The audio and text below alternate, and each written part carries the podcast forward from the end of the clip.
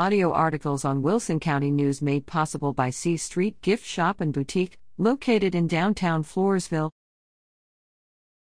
Keep tabs on the weather, summer heat expected to return.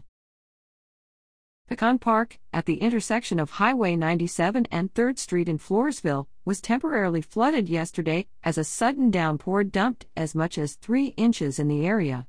Hot summer weather was expected to return by the weekend.